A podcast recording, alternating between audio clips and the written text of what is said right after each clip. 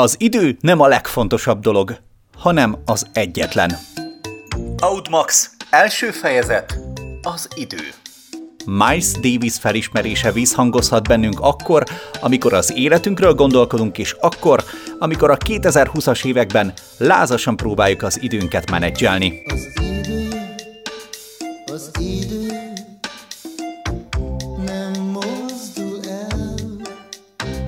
Az idő emésztése már a kevesebb időrablóval megáldott vagy megvert 1988-as évben is nagy kérdés volt Szikora Robinak.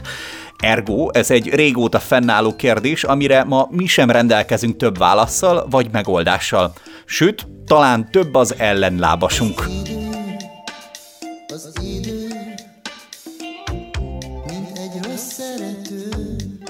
Viszont egy kis tudatossággal ezeket is kordában tarthatjuk időmenedzsment, mindfulness, flow, transgenerációs hatások. Csak néhány terület, amelyel a pszichológia tudománya is foglalkozik, ha az időről van szó. Ma erre szánunk egy kis időt. A tudomány is lehet szórakoztató és izgalmas. Ez az Audmax, a Debreceni Egyetem könyvtárának tudományos podcastje. Nagy szeretettel köszöntöm az Audmax Podcast hallgatóját. A Debreceni Egyetem egységeinek, szakembereinek és kutatóinak összefogásában készülő műsor a tudomány és a technika, valamint a technológia időtlen, de nagyon is időszerű kérdéseit járja körül. Mikos Ákos vagyok a műsor házigazdája és a műsort szerkesztő és összefogó Debreceni Egyetem egyetemi és nemzeti könyvtár munkatársa.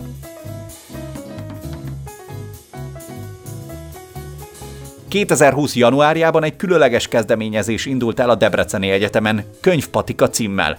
Az egyetemi könyvtár, vagyis a DENK, az Egyetem Mentálhigiénés és Esélyegyelőségi Központja, vagyis a DEMEK, az orvostanhallgatók és az általános orvostudományi kar összefogásával. Akkor olyan könyveket válogattak össze a szakemberek, amelyek a hallgatóknak segítenek az idő jobb és hatékonyabb megélésében. Ehhez pedig közösségi alkalmakat, jó ízű kerekasztal beszélgetéseket terveztünk, de márciusban jött, ami jött, és végül az idő egy teljesen más polcra került az életünkben. Ezért is tartottuk fontosnak, hogy ennek a műsornak az első fejezetében jusson idő arra, hogy meghallgathassuk hogyan beszél az időről egy filozófus, egy fizikus vagy egy pszichológus? Ennek epizódjait már megtalálhatja és hallgathatja. Búzás katona Zsuzsát, a Debreceni Egyetem Mentálhigiénés és Esélyegyelőségi Központ pszichológusát kerestük meg a vírusveszély csökkentése okán telefonon, hogy segítsen nekünk először abban, hogy a pszichológiában egyáltalán hogyan jelenik meg az idő. A beszélgetés végig tegező hangnemben zajlott, ismerettségünkre alapozva. Ez egy nagyon jó kérdés, és ezen be is gondolkoztam, hogy, hogy a pszichológiában hogy jelenik meg. Én azt gondolom, hogy az ember az abból a szempontból nagyon sajátos lény, és ugye azért ez egy nagy különbség így az állatokhoz képest, hogy mi tudunk a múltunkon is gondolkodni, illetve rágódni, és a jövőn is tudunk gondolkodni vagy elmélkedni. Ahogy így átgondoltam, hogy milyen mentális problémák vannak, akkor arra jöttem rá, hogy igazából az időhöz nagyon soknak van köze, méghozzá ahhoz, hogy az időt hogyan éljük meg. Tehát a pszichés problémák egy jó részének van kapcsolata azzal, hogy, hogy sajátosan tudjuk megélni az időt. Például egy szorongó típusú személyiség az fél a jövő miatt, ugye nagyon sokat aggodalmaskodik. Egy depressziós személy pedig a múlt negatív eseményei rágódik sokat, és azt is szoktuk mondani, hogy szinte a depressziósok a múltban élnek. Aztán, hogyha valakinek pánikrohamai vannak, akkor fél attól, hogy esetleg megőrül, sőt igazából azzal hozza magára sokszor a pánikrohamot, hogy egy egyszerű, hevesebb szívverés miatt elkezd aggódni, hogy ebből lehet roham. És ez az, ami maga, ez az ördögi kör, ami igazából a pánikrohamot eredményezi, vagy a fóbiák esetében is valaki fél valamilyen jövőbeni helyzettől, hogy mondjuk rosszul lesz a buszon, vagy mondjuk elpirul előadás közben, és ezért elkerüli a helyzetet. És van egy nagyon dinamikusan fejlődő ága most a, a pszichológiának, ez a bizonyos transgenerációs hatások kutatása, ami lényegében azt állítja, és erre már vannak bizonyítékok is, hogy bizonyos traumák hatása az akár is sejtszinten is, meg genetikailag is öröklődhet. Ráadásul az, hogy a múlt történeteit hogyan meséljük el mi a gyerekeinknek, az nagyon-nagyon fontos. Tehát például nem mindegy, hogy egy múltbéli történetet, ami tragikus volt, azt úgy mesélek el a gyerekemnek, hogy ez mondjuk minket teljesen tönkretett, és a mai napig emiatt vagyunk szomorúak, és ez hatással van ránk, vagy pedig azt emelem ki, hogy hogyan erősödtünk meg a történtek után. Sőt, ugye egy pszichológiai konzultáción, amellett, hogy nagyon fontos, hogy a jelenben próbálunk azért maradni, és a jelennel foglalkozunk, azért a múltról is nyilván szó esik, mert hogy a jelenbeli szünetek azok azért kapcsolódnak a múlthoz, és nagyon divatos mostanában a, a mindfulness technikák. Ez azért is van, mert valóban nagyon sok és problémát az okoz, hogy egyszerűen nem tudunk a jelenben megmaradni, és hogy a múlton rágódunk, vagy pedig a jövőtől félünk, szorongunk. És ez tulajdonképpen a mindfulness technikák azon alapulnak, hogy ugye a figyelmet lehorgonyozzák a jelenben, mert, mert ugye amikor a múltban esetleg visszakerülünk így pszichésen, akkor nagyon gyakran olyan viselkedésmódok is előjöhetnek, amik egyébként gyerekként voltak ránk jellemzőek bizonyos érzelmi állapotokban, és nagyon fontos megélni a jelenben azt, hogy mi már ezeket tudjuk kontrollálni, felnőttek vagyunk, és adott esetben ki is léphetünk egy helyzetből, hogyha az számunkra nem jó.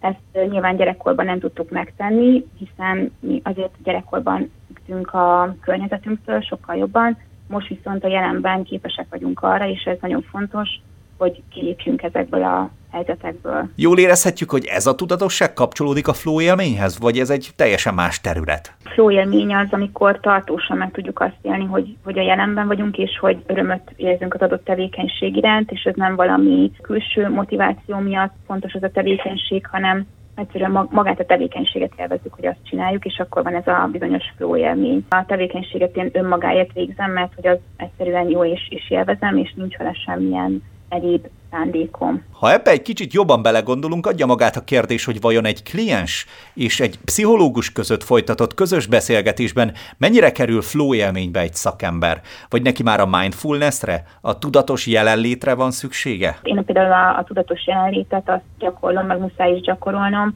mert nem zökkenthet ki mondjuk, a, mondjuk valamilyen folyosóbeli zaj, hogyha az behallatszódik a foglalkozásból. Egyébként ezt abban a szempontból nem könnyű megtenni, hogy közben azért magamat is kell figyelni. Tehát, hogy ugye a, a flow az, amikor tényleg úgy belefeledkezünk egy tevékenységbe. Itt azért, a, azért az empátiához az is fontos, hogy én közben a saját rezgéseimet is figyeljem, meg azt, hogy rám hogyan hat egy adott történet. Itt azért a tudatosság sokkal fontosabb egy, egy ilyen konzultációnál, mint hogy abban, abban egy ilyen flow-t meg lehessen élni. Viszont a kliensnek nagyon fontos, hogy ő meg, meg tudja adott esetben élni ezt a flow élményt, tehát az fontos, de hogy ehhez már neki technikákat kell tanítani, és ahhoz viszont nem kell flowba lenni a, a konzultáció során, sőt, tehát hogy ahhoz valamilyen szinten kell egy ilyen kontroll, hogy, hogy tudja ezeket gyakorolni, ezeket a technikákat. Az idő megéléséről egyébként a későbbiekben is kitérünk majd az Outmax Podcast első fejezetének további részében, ahol Táncos Péter adjunktussal a filozófia tudomány oldaláról,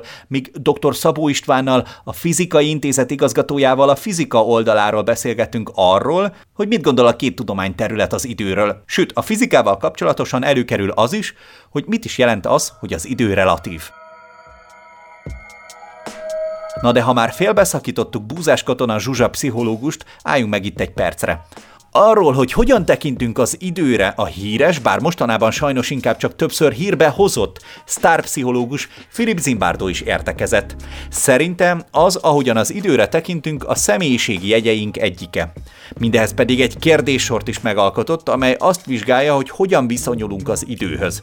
A kitöltés után hat kategória alapján sorolhatjuk be magunkat az egyik vagy a másik időperspektívába. Ez alapján lehetünk múlt pozitívak, múlt negatívak, jelen hedonisták, jelen fatalisták, jövő orientáltak és a transzcendentális jövőben hívők. Nehéz szó. És érdekes, hogy ezek egyike sem jelenhet meg százszázalékos tisztasággal életünkben. Általában ebből is és abból is rendelkezünk valamennyivel. Egyébként itthon a Szegedi Tudomány Egyetem Pszichológiai Intézetének bevonásával Orosz Gábor végzett egy kutatást a témában még 2013-ban. Ha mindez egy cikk erejéig érdekli, akkor az Üzlet és Pszichológia magazin 2013. augusztusi, szeptemberi számában egy bővebb írást is talál. A folyóiratot pedig átolvashatja a Debreceni Egyetem könyvtárában, vagy az önhöz legközelebb eső felsőoktatási könyvtárban is. Ha pedig már megélésről beszélgetünk, akkor nem mehetünk el szó nélkül az utóbbi időszak igencsak rendhagyó idő megélései mellett.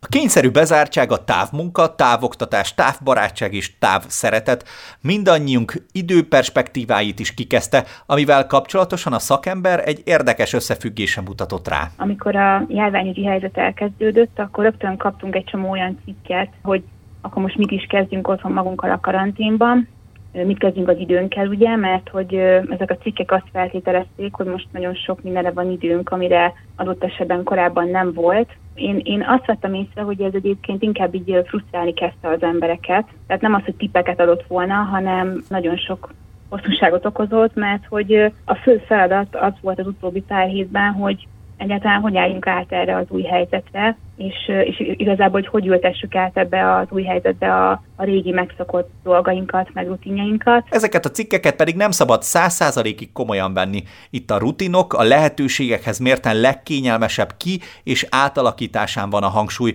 és a motiváción, amelyről elmondta. Nagyon sok ilyen téves információ van róla, például, hogy hogyan tarthatod folyamatosan egyenletes szinten a motivációt, Hát sehogy, tehát a motiváció az hullámzik, célokat, a személyes célokat mindenki gondolja át, de hogy nem feltétlenül kell egyébként a karanténban most pont ezen gondolkodni, mert, mert hogy a cél az is lehet, hogy mondjuk legyünk türelmesebbek, vagy tehát hogy olyan tulajdonságunkat próbáljuk meg esetleg egy picit fejleszteni, vagy arra jobban odafigyelni, amire talán a hétköznapokban annyira nem jutott idő, de, de nem kell feltétlenül mindenféle képességet elsajátítani. Ez pedig van egy erős idézőjelbe tett feladat, de fogalmazunk inkább úgy, hogy a rendrakáshoz elég egy feladat. Mindösszesen egy darab rutin kell kialakítani, mert hogy így is most az egész életünk megváltozott bizonyos értelemben, tehát ha egyszerre még ezen belül is megváltoztatnánk négy-öt dolgot, akkor azt gondolom, hogy talán rá se ismernénk a saját életünkre. A változást azt csak kicsiben kell elkezdeni, és türelemmel. Ez az Audmax, a Debreceni Egyetemi Könyvtár tudományos műsora. Türelmet gyakorolni, tanulni, elsajátítani, ellesni, vagy mit lehet vele kezdeni, hogy türelmesebbek legyünk? Szerintem csak gyakorolni, tehát az abszolút a, abszolút a gyakorlás, és ehhez hozzátartozik az is, hogy megnézni, hogy, hogy esetleg milyen olyan függőségünk van akár, ami, ami a türelmetlenséget erősíti, mert egy sima mondjuk okostelefon használat is egyébként a türelmetlenségünket erősítheti, vagy nagyon érdekes, hogy mostanában vannak ezek a prémium csatornák, amikre elő lehet fizetni, és akkor mondjuk egy sorozatnak az egész évadát előbb meg lehet nézni, mint ahogy azt mondjuk a tévében leadnák. Ugye ezekkel is ugyanaz a probléma, hogy igazából egy örömforrás én, én rögtön kinyírok úgymond, hogyha előre megnézek mondjuk valamiből egy évadot. Nem is tudom olyan intenzíven megélni egyébként az örömöt, vagy azt az örömöt, amit okoz mondjuk egy-egy rész, akkor, hogyha én ezt egyben nézem meg. Ha én ezt kisebb adagokba nézem meg, akkor, akkor sokkal jobban tudom élvezni. Ugye ez a Pareto elvit érvényesül, hogy lényegében ez arról szól, hogy majd a fogyasztásra nézve, tehát hogyha most a sorozatot nézzük, akkor ez arról szól, hogy ha mondjuk én nézek egy sorozatot, akkor ott az örömérzet 80%-a az magának a, a fogyasztásnak a 20%-ára vezethető vissza. Ez azt jelenti, hogy ha én megnézek egy évadot, akkor a sorozat nézés felett érzett örömömnek a nagy része az igazából az első évből fakad. Miért? Mert utána jön egy hozzászokás.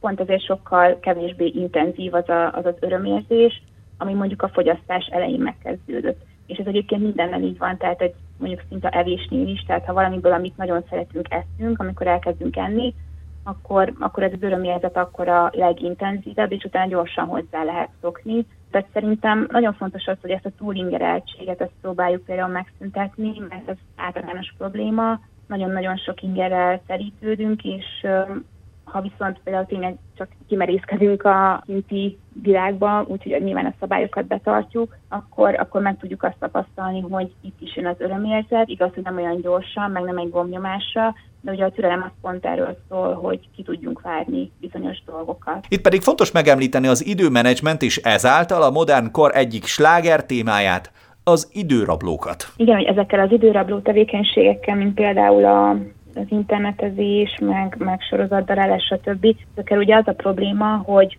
nagyon gyorsan adnak egy dopaminlöketet az agynak, ugye ez a jutalomérzetért felelős, a tényleg egy gomnyomással elkezdjük érezni ezt a dopaminlöketet, és ezáltal leszokunk azokról a egyébként lassú, de valójában ugyanolyan nagy örömöt okozó tevékenységekről, amikkel ezt szintén el lehet érni. Kérdezhetnénk, hogy oké, okay, de miért baj ez, hogy én gyorsan fel akarom magam vigítani, és itt jön be az önértékelés kérdése, ami egy olyan témakör, amit szerintem a pszichológusok 100%-a valamikor megkap az élete során így a, a klienseknél, hogy nagyon alacsony az önértékelése, nincs önbizalmam, hogyha valamiért nem tudunk sokáig és kitartóan, következetesen tenni, akkor, akkor mitől válnánk azt, hogy legyen önbizalmunk? Tehát, hogyha mindig ezekre a gyorsan elérhető örömforrásokra támaszkodunk, akkor valójában soha nem fogjuk az önbizalmat érezni, mert hogy tudjuk azt, hogy ehhez egy gomnyomás kellett, mert egy passzív tevékenység, hogy én megnéztem valamit, és én ettől jól érzem magam, de hogy alapvetően ettől a, az önbizalmam, az önbecsülésem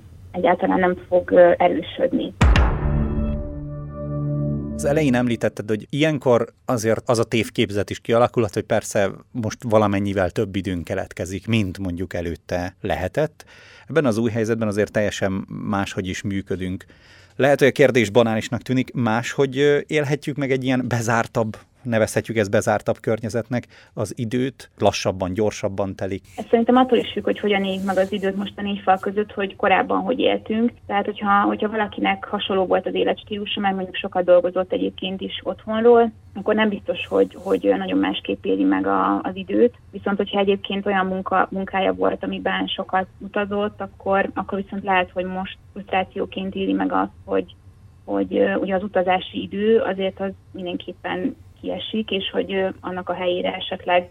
De egyébként az a tapasztalat, hogy ha meg az utazási idő kiesik, akkor meg helyette van más, amit csinálni kell, mert azt, hogy átálljunk egy ilyen online működésmódra a munkahelyen, vagy a, ugye az egyetem hallgatóinál tapasztalom, hogy az iskolára átállni online, azért ez nem olyan egyszerű, mint ahogyan gondoltuk. Nagyon sok új felülettel kell megismerkedni, újra kellett adott esetben az órarendet is írni, különböző módjai voltak, ahogy a, mondjuk a tanárok és a, a diákok el tudták kérni egymást, és hogy ezeket mind-mind ki kellett alakítani most. Tehát szerintem annak lehet esetleg problémája azzal, hogy túl sok idő szakadt a nyakába, akinek lehet, hogy egyébként sem volt olyan nagyon távlati célja, és mondjuk jobban ki tudta az idejét tölteni adott esetben szórakozásra, vásárlásra, ugye vannak ilyen időrabló tevékenységek, sorozatnézés, stb. Mondjuk azt most is lehet ugye csinálni, sőt, de hogy, hogy aki, akinek esetleg így nem volt egy ilyen nagyobb távlati célja, amiért tudott volna dolgozni, annak most lehet, hogy ezzel szembesülni kell, hogy na igen, de most mit kezdek magammal, és egyáltalán utána mit kezdek, hogyha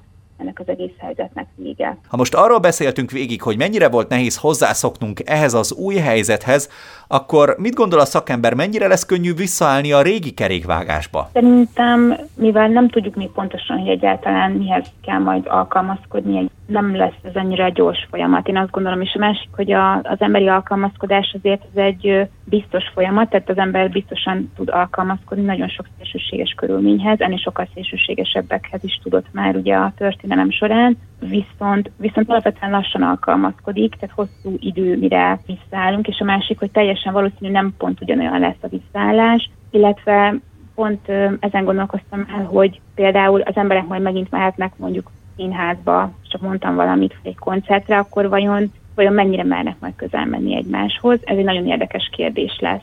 Tehát biztos, hogy, hogy próbálunk visszatérni, de azt szerintem kérdéses, hogy, hogy ez mennyi időbe telik. Én azt gondolom, hogy azért ez egy lassú folyamat lesz, mert nagyon sok a bizonytalanság így a, a jelenlegi helyzetben. És a bizonytalanságra valahol mindig az emberek óvatossággal reagálnak, és ez pedig egy lassúsággal, megfontoltsággal jár, ami szerintem természetes is. Lassúságról szólva pedig szeretnénk ajánlani egy könyvet, méghozzá az epizódunk elején említett, a Debreceni Egyetem élettudományi könyvtárában található könyvpatika projektből. Sőt, ha már itt tartunk, legyen három ajánlat az idő és a pszichológia összefüggésében. Az első Car Honori Slow, a lassúság dicsérete című könyve, amely a slow mint mozgalom az idő lassabb megélésének, tudatos megközelítésének alapműve, amely a 80-as évektől kezdve valóban kisebb mozgalommá nőtte ki magát, megteremtve a slow food, a slow city vagy a mostanában kevésbé gyakorolható slow travel irányzatokat. A második egy hazai szerző, Szondi Máté, aki a mindfulness témáját járta körül teljes részletességgel. Az itt és mostan foglalkozó könyvet a pszichológus és pszichológia szakos tanár történetekkel és konkrét gyakorlatokkal fűszerezi. A harmadik kötet pedig Patrick Forsyth, hatékony időgazdálkodása, amely inkább már a menedzser szakirodalom felé vezet, de az biztos, hogy rengeteg időmenedzsment tipp összegző műve.